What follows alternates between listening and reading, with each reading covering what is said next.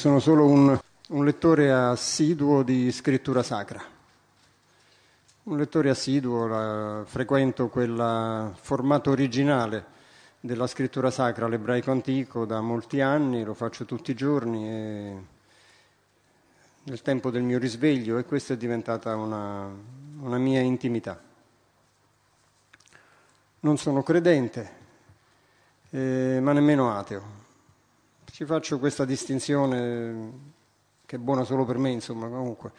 Per me ateo è uno che ha risolto i problemi una volta per tutte, ha deciso che, il, che il, la possibilità non esiste, non sussiste, il fatto non sussiste, come si dice in magistratura, e, mm, e quelli che si appoggiano a questo fatto inesistente sono delle persone che hanno bisogno di una protesi per reggersi, insomma, sono delle persone che non, che non stanno in piedi e che hanno bisogno di questo sostegno artificiale. Questo è l'ateo, è uno che ha chiuso i rapporti, insomma, e che si nega anche un rapporto di parità con eh, le persone di fede. Eh, io sono non credente, uno che tutti i giorni frequenta quella scrittura sacra e rimane senza possibilità di rivolgere il tu a quella divinità. Quella divinità, l'unica relazione che ammette è quella del, di questo pronome personale, il tu, eh, diretto, eh, anche aggressivo. Ci sono spesso nei, nei libri che si, che, dei salmi degli imperativi violenti che Davide adopera nei confronti della divinità. E anche liberami dai sangui, Azzileni Minaddamim dice all'improvviso in mezzo a un suo salmo, liberami dai sangui. E perché ti deve liberare dai sangui visto che tu li hai sparsi? E hai sparso dei sangui atroci. Eppure in quella temperatura della richiesta, quella temperatura della desolazione che spinge a quella voce, a quella richiesta, quell'imperativo ci sta bene e non offende, non insulta, non ferisce l'ascolto della divinità. La divinità accoglie quella parola detta con, eh, con asprezza, con amarezza, con sofferenza, come accoglie la parola aspra, amara che gli rivolge Giobbe. Dunque sono uno che non può rivolgere il tuo alla divinità. Quella scrittura sacra non, eh, non è automaticamente eh, non trasmette automaticamente fede, o credo, e anzi non credo che non è nemmeno necessaria. Se fosse necessaria gli analfabeti sarebbero fregati, no? Invece ci sono tante persone che non sanno né leggere né scrivere e hanno fedi gigantesche. Quindi sono semplicemente uno che legge quella scrittura sacra da non credente e, e penso che il credente uno pure come me, insomma, che tutti i giorni in ossequio a questo participio presente del verbo credere o non credere, tutti i giorni rinnova il suo atto di credo, di fiducia, di fede. Mentre l'ateo per me somiglia al talebano, è uno che non si muove più, insomma, si è piantato dentro il suo recinto ed esclude qualunque relazione, insomma, con la possibilità. C'è una, una disavventura che capita a un poeta tedesco, un giovane poeta tedesco quando era giovane, insomma Heine, e Heine allora studiava eh, francese, un poeta tedesco studiava francese in una scuola e il maestro di francese gli chiede come si dice in francese la parola tedesca glaube, che vuol dire fede. E lui invece di dire la parola foi, che corrisponde alla parola glaube in francese, dice la parola crédit, credito.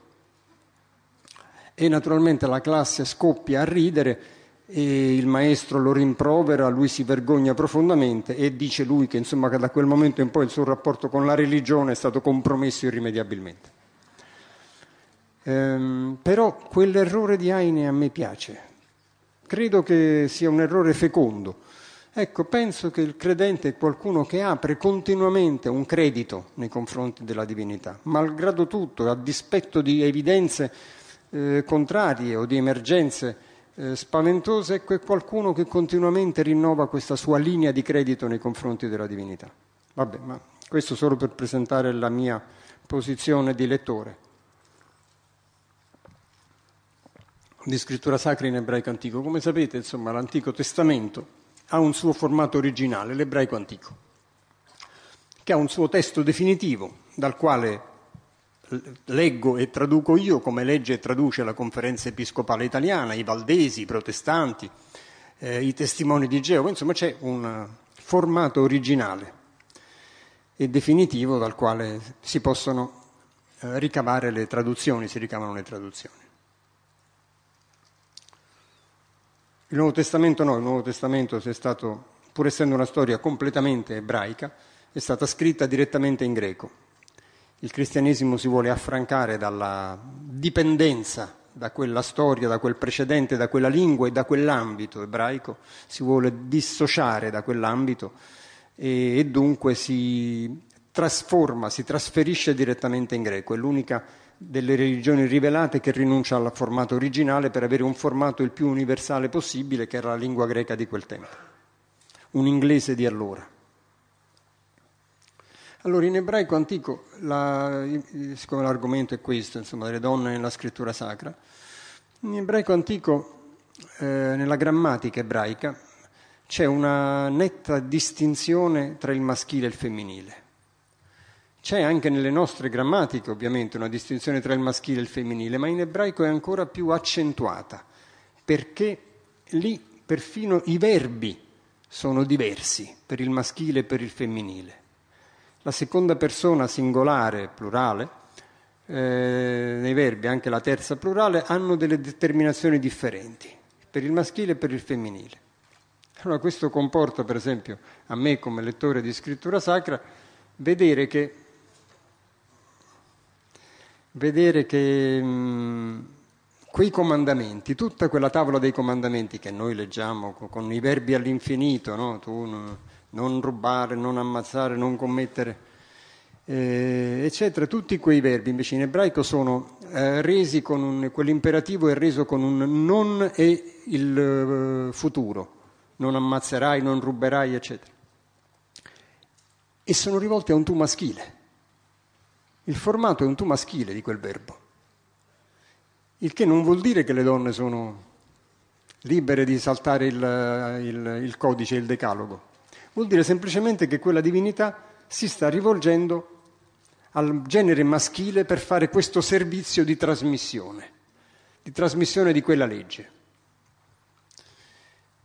In ebraico il maschile si chiama, in, il, il maschio si chiama Zahar, e Zahar è, il, è la radice del verbo ricordare.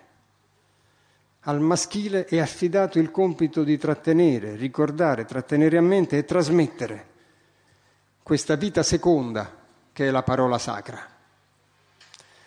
La femmina in ebraico si chiama nekeba, che viene da un verbo nakav che vuol dire incidere, fessurare.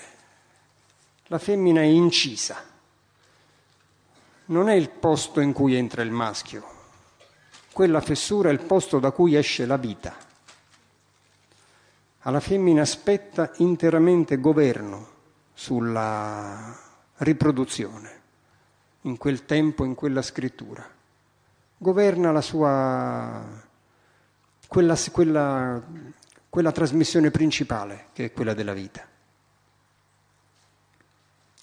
A noi che insomma, quando, ci, quando, nasce un bambino, un figlio, insomma, si svolge un consulto in famiglia, come si chiama, come lo chiamiamo, come lo nominiamo, si, fa, si, si sfoglia l'elenco telefonico, l'elenco dei santi, l'elenco dei parenti. E per noi eh, sembra strano vedere, leggere che eh, fin dall'inizio quella prima donna della scrittura sacra, Eva, quando partorisce, mette lei i nomi ai figli. Li mette lei. Caino, Abele, Set, sono nomi inventati da Eva. Li mette lei, decide lei e spiega anche perché. Adamo, che aveva messo i nomi a tutti gli animali, gli erano passati tutti quanti davanti sotto, nel, nel recinto, e li aveva messi i nomi a tutti quanti, non poteva dire una sua parolina per dire a me mi piacerebbe chiamarlo Peppino. No, non poteva. Nell'ambito della riproduzione, insomma, quella prerogativa era interamente femminile. A noi può sembrare strano, insomma, leggere che la moglie di Abramo, Sara, che stentava a rimanere incinta, era sterile in età avanzata, a un certo momento prende la sua schiava e dice a Abramo vai a giacere con lei. Un, lei rimarrà incinta e mi metterà un figlio sulle ginocchia. Quel figlio sarà suo, sarà un figlio adottato da lei, un figlio che proviene da questo utero imprestato della schiava. Sara decide del seme di Abramo. E lo stesso succede a Rachele. Rachele decide del seme di Jacob, di Giacobbe. Dunque in quell'ambito, in quell'ambito, in quella storia, il maschile e il femminile sono molto divisi, hanno dei compiti ben separati, non si confondono e hanno delle prerogative che non, eh, che non si possono mischiare. Benché, benché le donne hanno avuto delle, dei, degli ambiti maschili. Intanto ci sono delle profetesse nell'Antico Testamento. E poi c'è una, nel libro dei giudici si legge di una condottiera, di una che prende il, il, il comando della, del, di uno dei tanti riscatti di Israele nella terra promessa, eh, nella quale si trovano a mal partito con le nazioni vicine. Deborah. Deborah diventa condottiera in Israele, eh, giudice in Israele.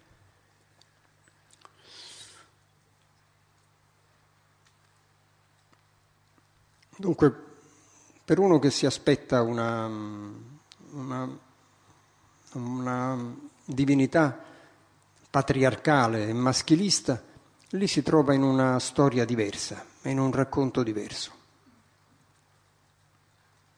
Quando quella divinità deve promettere quella terra, deve promettere una terra a degli schiavi che stanno da 400 anni in Egitto e che non si vogliono muovere per niente da là. Si sono piazzati, anzi dentro quel popolo sono entrati 400 anni prima in poche unità e sono diventati numerosissimi,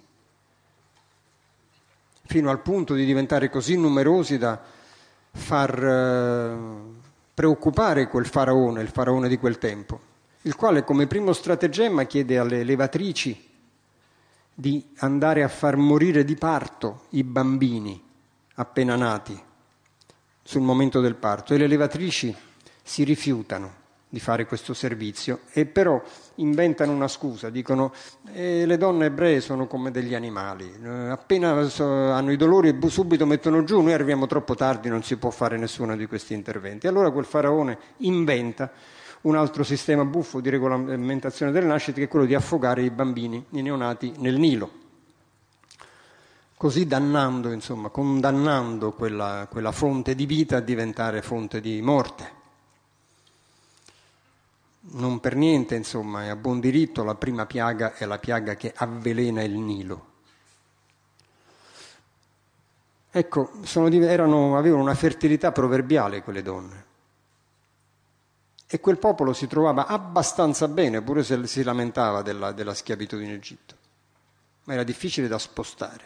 E allora quella divinità dice alla, al, suo, al suo profeta, al suo maggior profeta, che era pure balbuziente, che poi insomma uno perché deve farle, rendersi la vita così difficile, insomma, renderla difficile agli altri? No? Perché scegliersi un profeta balbuziente?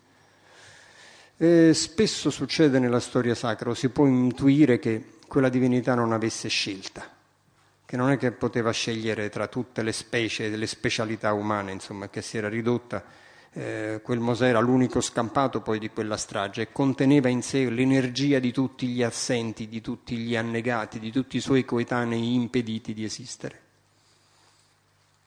Succede spesso che il resto, il rimasuglio, il residuo, contenga l'energia degli assenti. Allora quel, quella divinità quando manda quel suo profeta a incacagliare in giro per l'Egitto, gli dice che promette una terra che ha mestruo di latte e miele. Nelle traduzioni non, non la trovate questa formula, questa espressione, un'espressione un poco troppo cruda. Le traduzioni non preferiscono sorvolare sopra, insomma, stilla, gocciola, come fosse una rugiadina, insomma, che ha latte e miele. Distilla latte e miele. Ma lui sta dicendo, sta usando il verbo delle mestruazioni femminili, zavat, alavudvash, eh, latte e miele. Il verbo delle mestruazioni femminili, il verbo della fertilità, del ciclo femminile, del ciclo femminile ebraico che era stato così leggendario, così potente a trasformare quel piccolo nucleo di 70 maschi entrati 400 anni prima in oltre 600.000 unità maschili 400 anni dopo. Ecco, chiamare quella terra, dare a quella terra l'attributo della fertilità femminile, era travolgente la, dal punto di vista emotivo, commuoveva, trascinava. È quella promessa, è quella formula che trascina quel popolo fuori. Oltre ai miracoli che, che costringono, a, che quelle piaghe che costringono l'Egitto a disfarsi di quella manodopera a buon mercato, quello che conta è il fatto che quel popolo non recalcitra di fronte all'avventura nel deserto, perché sa di essere eh, avviato verso una terra che ha quella fertilità prodigiosa, che avrà quella fertilità prodigiosa di latte e miele, con il ciclo mensile delle donne, avrà questa abbondanza, questa promessa di ricchezza. È la più potente formula emotiva che poteva scegliere quella divinità per trasportarsi dietro, insomma, insieme al suo profeta, quel popolo dentro le migrazioni del deserto. Latte e miele. Latte e miele non è una formula insomma, presa per, eh, insomma, per, buona colazione, insomma, per prima colazione. È una formula che vuole sintetizzare anche quella qualcosa. Il latte naturalmente è evidente che sintetizza la, la pastorizia, sarà una terra eh, buona per allevamento, ma il miele pure sintetizza l'agricoltura perché permette l'impollinazione, sarà una terra da alberi da frutto, permetterà il lavoro dei contadini. Ecco che quella terra, oltre ad avere questa abbondanza eh, da ciclo mensile delle donne, ha anche la possibilità di far convivere contadini e pastori, anche la possibilità di far convivere i mestieri di Caino e di Abele. Ecco, io ci ho messo qualche, qualche minuto per una frase ebraica di tre parole che aveva questo impatto emotivo immediato, non doveva essere spiegata, era immediatamente evidente e colpiva direttamente a segno il cuore e la commozione di quella gente.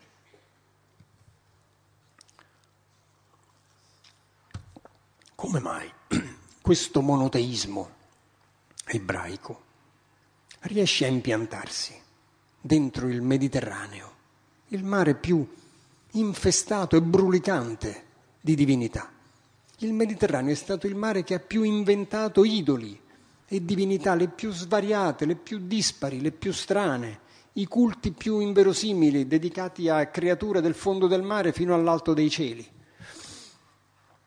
dentro questo Mediterraneo plurale, politeista, brulicante di altari, si va a impiantare proprio lì una notizia catastrofica che li distrugge tutti, li annulla tutti. Quella nuova divinità, l'ultima arrivata a rivelarsi, è una divinità che non è la superiore di tutte le altre, una specie di presidente di tutte le divinità, divinità inferiori, è quello che le cancellerà tutte, le sradicherà, le estirperà dal suolo e dal cuore degli uomini e ci riuscirà. Non, senza scegliere una lingua, una lingua potente, senza affidarsi a un esercito potente. Ci riuscirà. Che cosa aveva di più per spiantare, per cancellare tutti, tutti i culti precedenti? Intanto aveva qualcosa di meno, non voleva essere raffigurata rompeva con questo con tutte le divinità precedenti. Nessuna divinità precedente aveva fatto a meno della immagine, dell'idolo, non voleva essere raffigurata in nessun modo. E la prima cosa che dice, non ti farai alcuna immagine. Dopo aver detto io sono il Signore Adonai è il tuo Elohim, gli dice non ti farai nessuna immagine. Dunque pretendeva che quella, che quella divinità fosse immaginata continuamente, fosse continuamente immaginata attraverso le parole che diceva. Ecco, in quella lingua c'è una potenza che la parola deve avere e deve portare per trasformare quelle parole in, eh, in sensi, in cose compiute. E ce l'ha. Fin dall'inizio noi leggiamo nella scrittura sacra che quella divinità dice sia luce. E dice, e chi lo dice? Non c'è nessuno. Non è che c'era uno che diceva sia luce, allora il servitore gli accende la luce. Dice sia luce a nessuno. Ma senza le sue parole non avviene la luce. Senza le sue parole non succede che si illumina il mondo. È quella sua parola che anticipa la luce e la fa avvenire. Quella parola produce il risultato della luce. E tutti i sei giorni della creazione sono preceduti dalla dichiarazione della divinità, di quello che vuole fare. E dopo che lo ha detto, quella parola fa avvenire le cose. È la sua parola che produce quel risultato, che produce il creato. È una lingua che ha dato la massima importanza, il massimo valore a questo strumento che adoperiamo tra noi per comunicare che è la parola. Lì quella parola fa avvenire il mondo. C'è perfino un vocabolo in ebraico, davar, che vuol dire sia parola che fatto compiuto, che cosa realizzata. C'è perfino lì questa identità tra il dire e il fare, il detto è immediatamente fatto. Una frase che si legge nel, nel rotolo dei in un pezzo del Talmud dice finché le parole sono nella tua bocca tu sei il loro Signore, quando escono dalla tua bocca tu sei il loro servo. Cioè, sei tenuto a obbedire a quello che hai detto. Che distanza abissale dall'uso della parola che facciamo noi oggi. Dall'uso pubblicitario, economico, politico della parola che può essere smentita il giorno dopo e che serve semplicemente al consumo del giorno, non deve portare nessun peso. Forse il fatto che un festival delle letterature sia così eh, attraente è perché nella letteratura la parola conserva una sua responsabilità, porta il peso di quello che dice e se non è capace di portare il peso il libro si disfa tra le mani, non va da nessuna parte, non cammina non fa avvenire contatto tra chi legge e chi ha spedito la scrittura. In letteratura la parola è più immediata e porta immediata responsabilità. Ma volevo tornare ai fatti nostri, insomma, a questo del ruolo della donna nella scrittura sacra. Allora, questo avviene nell'Antico Testamento, queste notizie che vi stavo raccontando avvengono nell'Antico Testamento, ma il Nuovo Testamento, Matteo, la pagina 1 del Nuovo Testamento, della, della cristianità, si apre con un elenco di nomi, da Abramo a Gesù. Matteo ci tiene molto a collegare l'Antico Testamento con quella notizia, ci tiene molto a collegare quella novità di Gesù, Yeshu, con tutta la storia precedente la salda, comincia da Abramo. Perché comincia da Abramo? Mentre per esempio nella genealogia che fa al ritroso Luca da Gesù si risale fino ad Adamo. Lui comincia da Abramo perché Abramo è il primo circonciso della storia. È il primo che ha stabilito il suo patto carnale con la divinità. E quelli che vengono dietro di lui, vengono nominati dietro di lui, sono tutte persone che appartengono al patto, al patto della circoncisione, al patto della circoncisione e del monoteismo, da Abramo fino a, fino a Gesù. Passa pure per Davide questa genealogia. Beh, per la tradizione cristiana, ma anche ebraica principalmente, il Messia passa attraverso la linea di Davide, la discendenza di Davide re. E quell'ultimo nome, Gesù, Yeshu, sta dentro la discendenza di Davide re perché suo padre Yosef, Giuseppe, lo iscrive a suo nome perché suo padre è di diritto dentro quella discendenza e accetta di fare il padre secondo e mettere e scrivere a quell'anagrafe preziosa il nome di, figlio, di quel figlio non suo. Giuseppe fa questo per amore. Nessun Vangelo dice che Giuseppe sia vecchio. È, una, è, uno scrupolo che si sono prese le tradizioni e l'iconografia successiva, di immaginarlo vecchio, insomma, una, per escludere qualunque rapporto di intimità tra lui e quella sposa e quella ragazza. Ma invece noi possiamo e abbiamo tutto il, il diritto di immaginarcelo giovane, bello e certamente molto innamorato per fare una cosa inaudita, quella di sposare quella sua ragazza, quella sua promessa sposa incinta non di lui una, un atto di protezione enorme nei confronti di quella, di quella, creatura amata, ma anche di ostilità e di rottura con tutto il mondo intorno. Quella ragazza per il mondo è un'adultera e la condanna eh, dell'adultera è a morte. Giuseppe fa questa bella mossa di salvezza, accetta di essere il marito secondo di quella sua ragazza amata, le crede al volo, le crede, ha fede in lei, ha fiducia in lei, una fiducia diretta e poi accetta di essere il padre secondo di quel bambino. Ecco perché quel Yeshu, Gesù, sta dentro la genealogia di Davide, perché ce l'ha messo Yosef, suo padre, se no sarebbe il figlio di nessuno in quella storia, anche se del più illustre dei nessuno.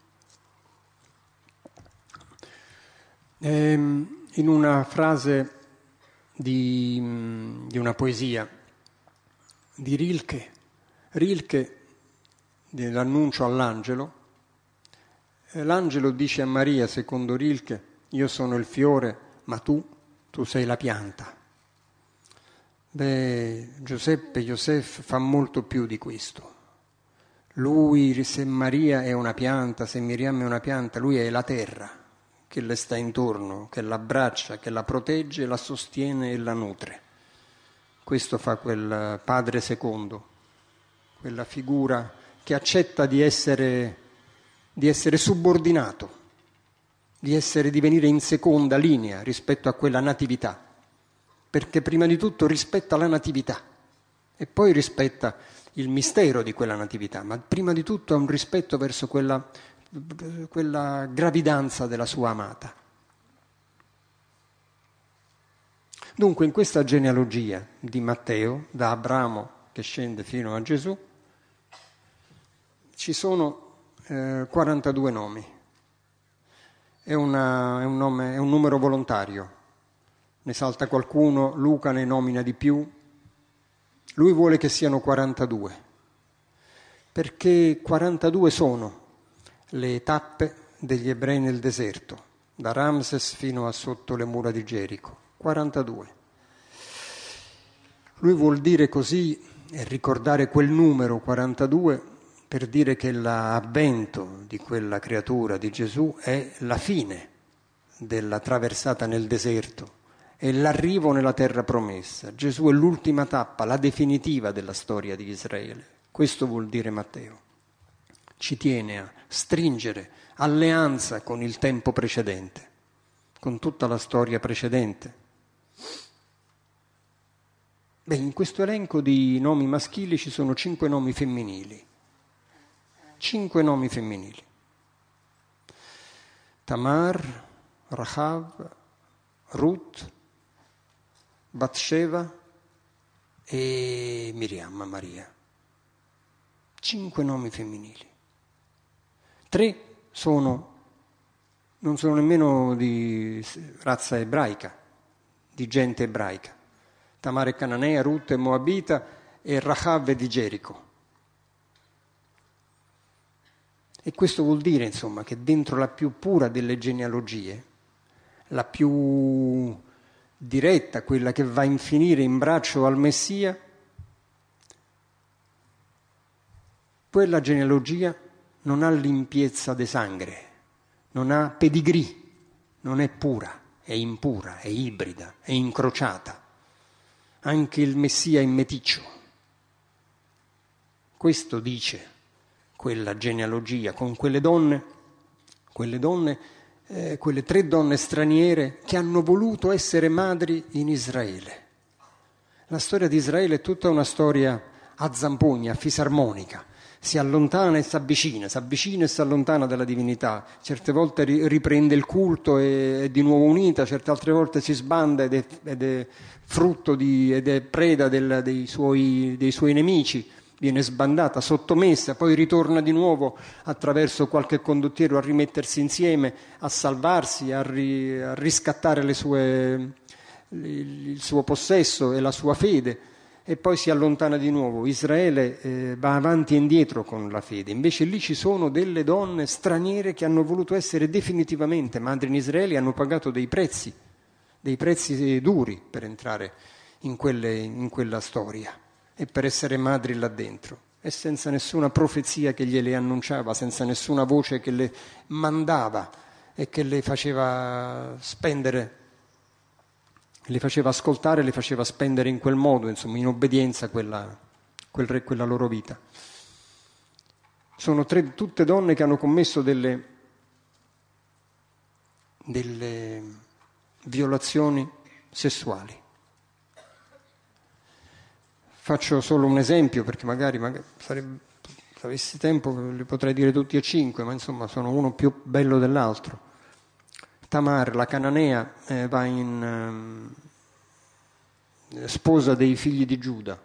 Giuda è il quarto figlio di Giacobbe Israele. Eh, stiamo parlando del primo nome di Giuda, primo, la prima volta che compare il nome di Giuda. E quello è un nome che, curiosamente, anche quello è un nome che gli mette la madre, Lea. Il nome Giuda, Yehuda, viene dal verbo Yadà che vuol dire ringraziare. Lea ringrazia la divinità per quella sua quarta gravidanza e quindi chiama il figlio Yehuda, eh, Giuda. Ecco, questi i figli di Giuda in quel tempo si era trasferito in terra di Canaan, aveva abbandonato i fratelli, aveva sposato una cananea e i suoi figli, un suo figlio aveva sposato Tamar, una cananea anche quella. Tamar vuol dire palma. E questo figlio muore. E allora per la legge di allora il, l'altro fratello doveva subentrare per dare un, un nome, una posterità al seme del fratello e quindi sposa Tamar, il secondo fratello. Muore pure quello. Il secondo si chiamava Onan, è uno che per, non, per ribellione contro quel matrimonio eh, che non voleva fare, disperde il suo seme.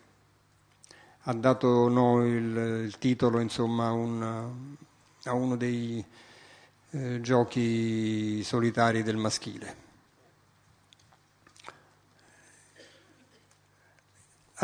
esiste un terzo figlio, Set, eh, no, si chiama Set. Esiste un terzo figlio, ma, non, ma Giuda si spaventa. Dice, se gli do pure questo, ma questo mi sistema pure il terzo e rimango senza figli. E così Giuda differisce, dice te lo do quando cresce, un maestro ancora piccolo, eccetera. Passa il tempo e Giuda non mantiene la sua promessa. E Tamar, per quella legge di allora, era ancora legata, era come sposata, ma sposata a, un, a, un, a un, terzo figlio col quale però non, che non veniva, che non veniva consegnato. E lei vuole essere madre in Israele. E allora che si inventa Tamar? Viene a sapere che Giuda deve fare un certo percorso per andare a vendere delle sue, delle sue, del suo bestiame. E si mette su quella strada vestita da prostituta. A differenza di quello che succede da noi, che le prostitute si svestono, lì invece si vestivano, si coprivano, specialmente coprivano il volto. E quindi Giuda vede, si fa venire la tentazione e va con questa donna che crede una prostituta. Dopodiché vorrebbe pagarla, ma eh, in quel momento non ha con sé nessuna, nessuno strumento, nessun mezzo di pagamento. Allora la, la, donna, la prostituta, cioè Tamar travestita, gli chiede di lasciarle dei pegni. Gli lascia il bastone, il sigillo. E poi il giorno dopo Giuda promette che mandava un suo, un suo servo a pagare il conto e a ritirare i pegni. Il giorno dopo naturalmente la prostituta è scomparsa, non se ne trova traccia. Giuda dimentica, ma la natura no. La natura fa il suo corso, Tamara è incinta. Tamara è incinta. In quella situazione di vedovanza ancora legata alla famiglia, lei è un'adultera. È un'adultera e quindi la sua condanna è quella di essere in quel caso bruciata. E, e allora lei, mentre la stanno portando alla, alla, all'esecuzione, dice a Giuda, sono incinta di colui al quale appartengono questi pegni. Neanche lo svergogna, neanche lo, lo, lo denuncia. Semplicemente gli dice che lei, è, che, che, che lei, è, incinta di lui, ma una cosa detta fra loro due, basta, che nessuno può, è in grado di, di elaborare. E Giuda, capo di quella comunità, dice una cosa in, in, in, impensabile per un, per un uomo quale, che aveva il, il rango di capo e di giudice della sua comunità dice è stata più giusta di me. Cioè riconosce in quella, in, in quella mossa di Tamar una superiore volontà di giustizia inventata attraverso quello stratagemma che l'aveva resa una prostituta agli occhi della sua gente, quello stratagemma per poter essere madre in quella stirpe, in, quella, in, Israele. Riconosce una superiore volontà di giustizia, gliela, gliela naturalmente la, la ammette di fronte a tutti quanti eh, Tamar eh, avrà due gemelli, uno dei quali è un um, progenitore di Davide, attraverso il quale passa questa storia. Ore sono? Io non tengo l'orologio. Eh?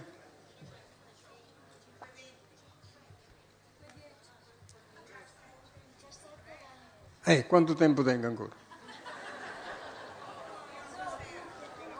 No, no, no, io lo voglio sapere dagli organizzatori. Vado avanti ancora un po'. Tanto, poi, tanto qua sono fiscali, ti levano la sedia dalla sedia da sotto. Ehm, che razza di storie vanno a mettere dentro la scrittura sacra? Eh? Uno si immagina che quelle sono tutte storie edificanti di tutti i santi e santini, manco per niente. Fra di santi non se ne parla proprio, non ci sono i santi, santo è uno solo. Santa è solo la divinità, quella divinità così estremista, che pretende e scrive continuamente, fa dire ai suoi, al, scrive nella sua uh, scrittura sacra, siate santi come santo sono io. Aspita. Niente di meno, no come San Gennaro per esempio, una cosa, una cosa più praticabile, una cosa più alla portata della specie. Santo come sono io, cioè assoluto. Quella divinità è estremista, sì, però sa che la creatura umana si sposta, può essere migliorata solo se si dà dei compiti impossibili, solo se viene attratta da, una, da un traguardo irraggiungibile, solo se ha di fronte a sé un compito nel quale è destinata a fallire sicuramente, ma può, dal quale non si può sottrarre che ci deve provare, quello sforzo di, eh, che produrrà inevitabilmente il fallimento, quello sforzo la migliora, la, la migliora, la rende più precisa, più capace di rispondere. Stavo dicendo prima, ma perché questa divinità è riuscita a impiantarsi al posto di tutte, di tutte le altre divinità? Visto che non si voleva neanche far fare una fotografia, non voleva nessuna immagine, nessuna statuetta, nessuna, nessun documento che potesse identificarla e che costringeva appunto attraverso la parola a fabbricare la sua identità. Aveva in più rispetto a tutte le altre divinità la richiesta perentoria di scatenare il sentimento amoroso. Voleva essere amata da quelle creature. E amerai, Iod, tu Elohim, in tutto il tuo cuore, in tutto il tuo fiato e in tutte le tue forze, dice nel Devarim Deuteronomio. Intanto dice in e non con, perché con è come avere a che fare con uno strumento e amerai con lo strumento, insomma. diventa uno strumento il cuore, il fiato, le forze, invece non lui dice in tutto il tuo cuore, in tutto il tuo fiato, in tutte le tue forze, perché quell'amore sta già là dentro. Devi solo estrarlo, devi solo sfruttare quella energia che sta già piantata là dentro, ti, ti verrà da là dentro, da quel, dalla, dalla qualità che tu già possiedi, dagli strumenti che tu, dal tuo corpo che già possiede quella capacità amorosa. Lui gliela vuole estrarre vuole farlo diventare un'altra, un'altra specie, un'altra creatura. Allora dice in tutto il tuo fiato, in tutto il tuo cuore, in tutte le tue forze, usa tre volte la parola tutto, tre totalità. Devi svuotare tutta l'energia amorosa, tutta quanta la devi buttare. Non devi lasciare neanche un grammo, neanche una briciola di quella dotazione estremista sempre la divinità. Però sa questa cosa del sentimento amoroso, che è il più potente sentimento che sta dentro il, la figura umana, sa che solo dopo aver svuotato completamente tutte le risorse dell'energia amorosa, quelle si riformano. Si riformano con una dose supplementare, con qualcosa in più. Solo lo svuotamento totale, solo la, la avere eh, raschiato fino all'ultima fibra dell'energia amorosa permette un recupero, una ricarica e un aumento della dotazione. Sapeva questo e quelli che sono, hanno provato a rispondere a, quella, a quell'imperativo e amerai in questo modo si sono ritrovati innamorati, persi di quella esperienza amorosa che gli stava facendo fare. Quella è una divinità che si è impiantata al posto di tutte le altre perché ha sfruttato questa energia grandiosa che sta nel corpo umano e nella vita umana, che è l'amore, che è un'energia grandiosa ma anche catastrofica, perché poi tutte quelle divinità, attraverso lo zelo amoroso, sono state strappate via e i popoli cancellati, i popoli eh, distrutti da quella, da quella forza. Quella divinità aveva una capacità di impianto dentro i cuori, ma anche di espianto. Sapeva anche estirpare, cancellare, distruggere. Questa è la forza che sta dentro il sentimento amoroso. È un'energia gigantesca, ma anche catastrofica.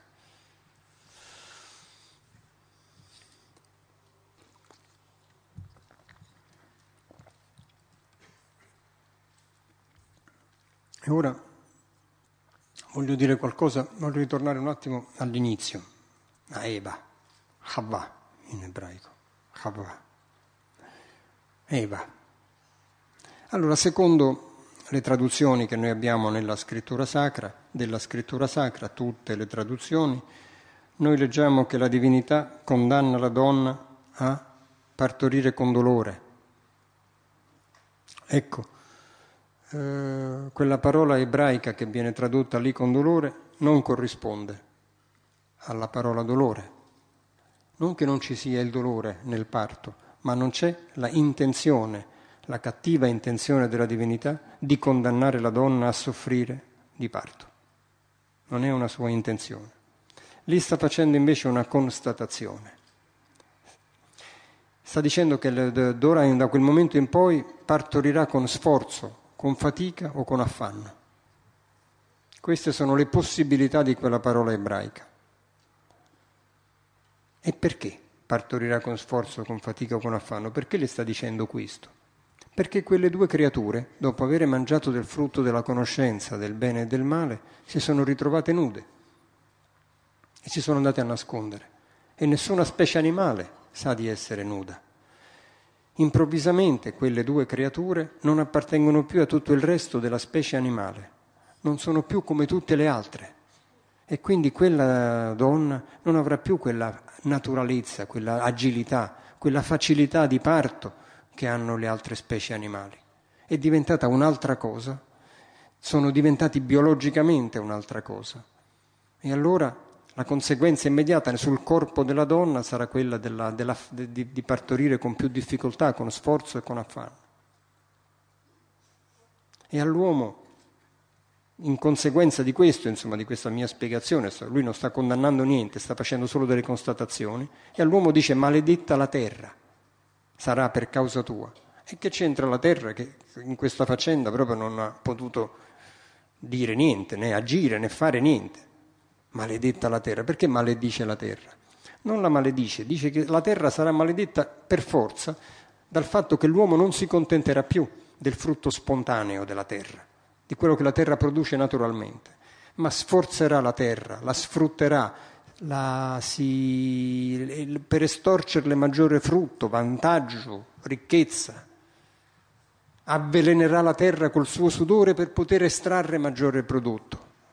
E quindi la terra sarà maledetta da questo accanimento produttivo dell'uomo che non si contenterà più della, della, di quello di cui si contentano gli animali, di quello che c'è in natura. È una constatazione.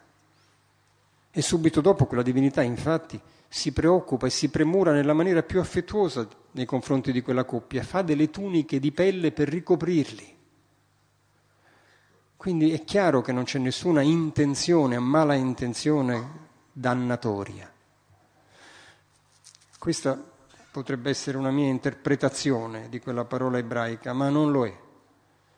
Non lo è, non è una mia interpretazione. Quella parola ebraica, quella che viene tradotta con dolore, è una parola ebraica si chiama Ezef, ha sei casi in tutto in scrittura sacra in ebraico antico, sei casi nei libri della scrittura sacra, uno appunto qui, quattro nel libro dei proverbi e uno nei salmi è uno dei salmi. E quei traduttori, ma tutti, ma tutti, li potete controllare tutti, quei traduttori cinque volte su sei, cinque volte su sei traducono la parola Ezef con sforzo, fatica o affanno. Dunque sanno benissimo come si traduce quella parola, ma lì stanno mettendo in bocca alla divinità l'intenzione di condannare la donna perché stata, avrebbe commesso un reato, il peccato originale il peccato originale è fondato sul falso della condanna al dolore della, del corpo della donna da parte della divinità. Semplicemente così, ma è un falso accettato nel corso dei secoli, tranquillamente, perché questi traduttori ancora oggi Ancora oggi traducono cinque volte su sei, ammesso che vadano ancora a tradurre, se non o semplicemente rinnovano la traduzione senza manco più andare a guardare l'originale.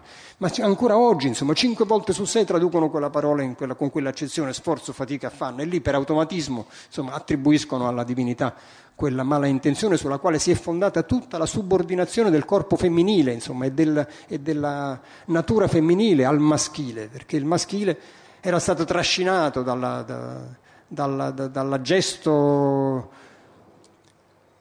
irregolare, dal, dal gesto della donna che aveva violato la legge. Il gesto di quella donna è un gesto magnifico, è un gesto che si va a prendere quel frutto finché è alto sul ramo. Non è quello di Newton che aspetta che la mela gli cada mezza marcia sopra la testa per scoprire la legge della gravità che poi, come non gli è venuto in mente che ci voleva, che c'era un'altra forza opposta alla legge di gravità che aveva portato la mela in cima a quell'albero a forza di linfa, clorofilla, luce. Una poeta russa se n'è accorta. Dice in natura oltre all'attrazione terrestre esiste un'attrazione celeste, dice Marina Zvetaeva. Proprio così esiste una legge e un'attrazione, una forza che dal basso spinge verso l'alto e contraddici la legge di gravità, così fa l'albero. Così fa l'albero, così fa anche il fuoco, così fa anche la, le, le, nuvole, così fa la, la, l'acqua che evapora, eccetera, ma così fa l'albero, spinge dal basso per trovare posto in alto. E quella spinta verso l'alto è bellezza pura. Allora, tutta questa, tutta questa storia nostra, insomma, è, tutta questa storia nostra di lettori di scrittura sacra, è trafficata da certi errori deliberati, volontari, ostinati, che sono irreparabili. Oggi se tutte le Bibbie del mondo si mettessero a scrivere, insomma, a tradurre quella parola così come andrebbe tradotta, come, come, come, semplice scrupolo filologico, così come la traducono negli altri passi, se anche tutte le Bibbie del mondo si mettessero a tradurre così, non potrebbero riparare di un centimetro, di un, di un millimetro di un grammo, insomma, il danno e la...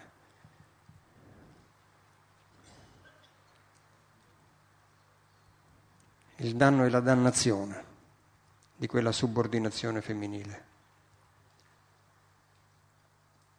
Però, una, a dirla tutta, in quel passo della scrittura sacra, un accorgimento della divinità nei confronti della donna, un guasto, diciamo, un guaio procurato alla donna, ci sta.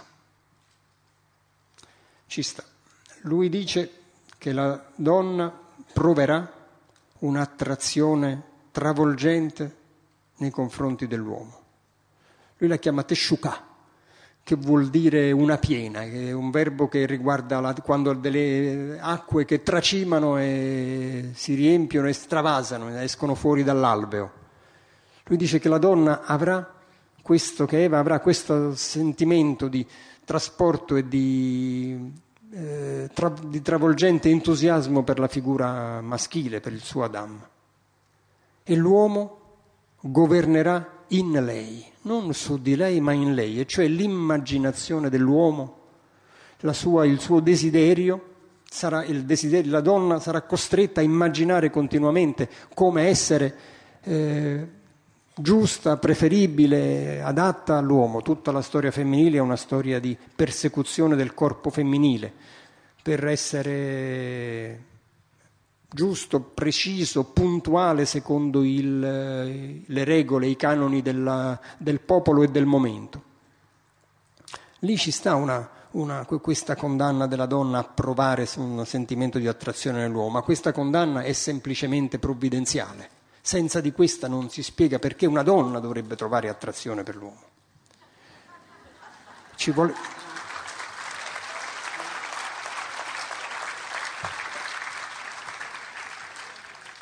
E quando noi leggiamo nella scrittura sacra che, donna, che l'uomo conosce la donna, usa il verbo proprio della conoscenza, yada è un verbo proprio con cui si conoscono le cose, e quindi l'uomo attraverso il, la, il rapporto con la, carnale con la donna riesce a conoscere questa meraviglia eh, misteriosa, non è mai detto che la donna conosce l'uomo, la donna già lo sa. È condannata a subirlo per la faccenda della, della tesciucà che gli ha piazzato lì a tradimento tutti si sono preoccupati che partoriva col dolore. No, la fregatura stava nella tesciucà. È andata così.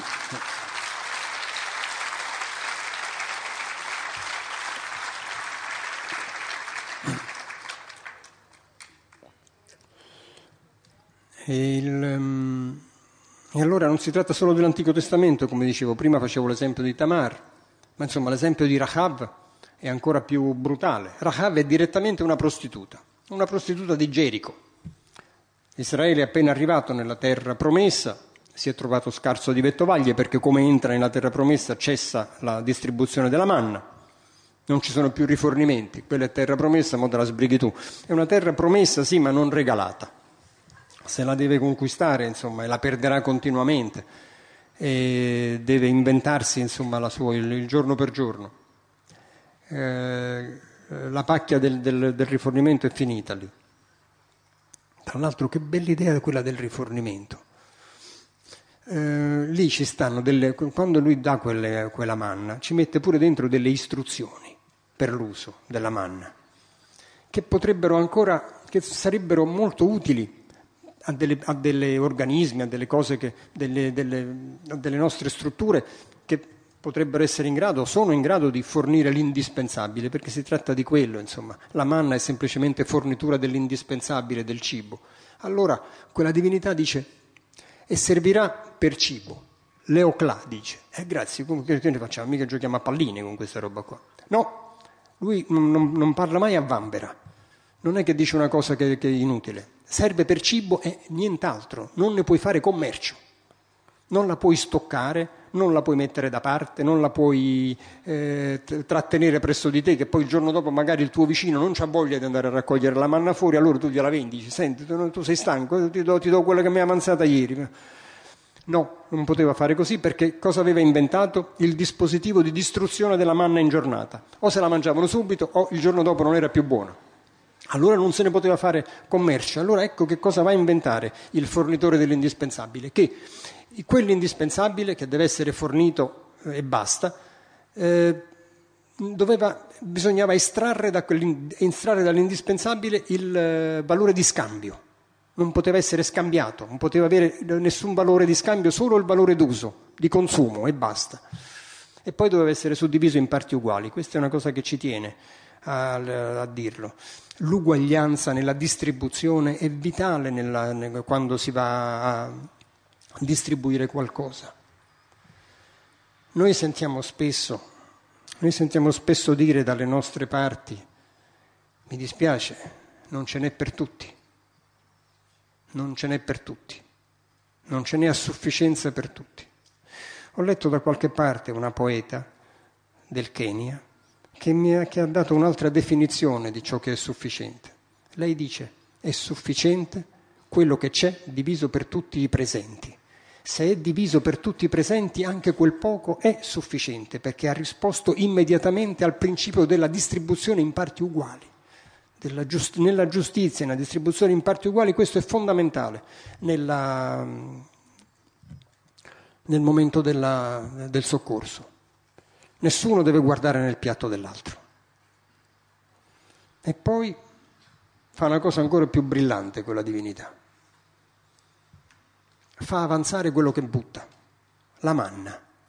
Lui mo teneva il conto preciso degli effettivi, sapeva quanto ne doveva fare piovere. Ne fa piovere di più. E perché? Spregone che non è altro. Vabbè che faceva piovere di tasca sua.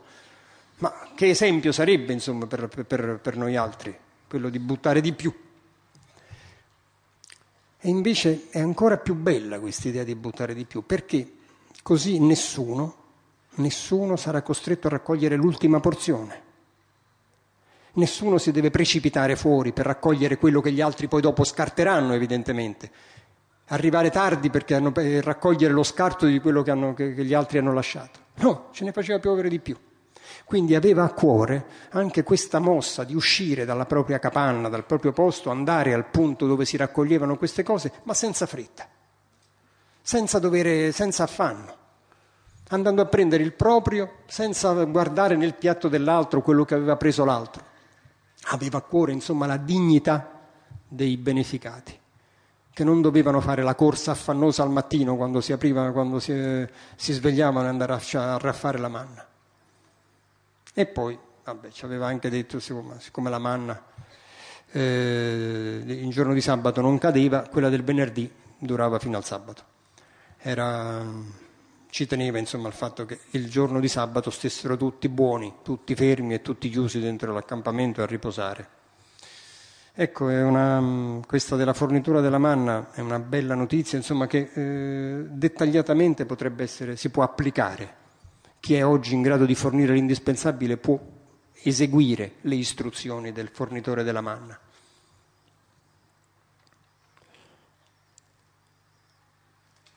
Allora entrano, stavo parlando di Racab, ah, e a che ne sto con la sedia qua? Non lo so, a che ne sto con la sedia? Vabbè, fino a che non ci cacciano.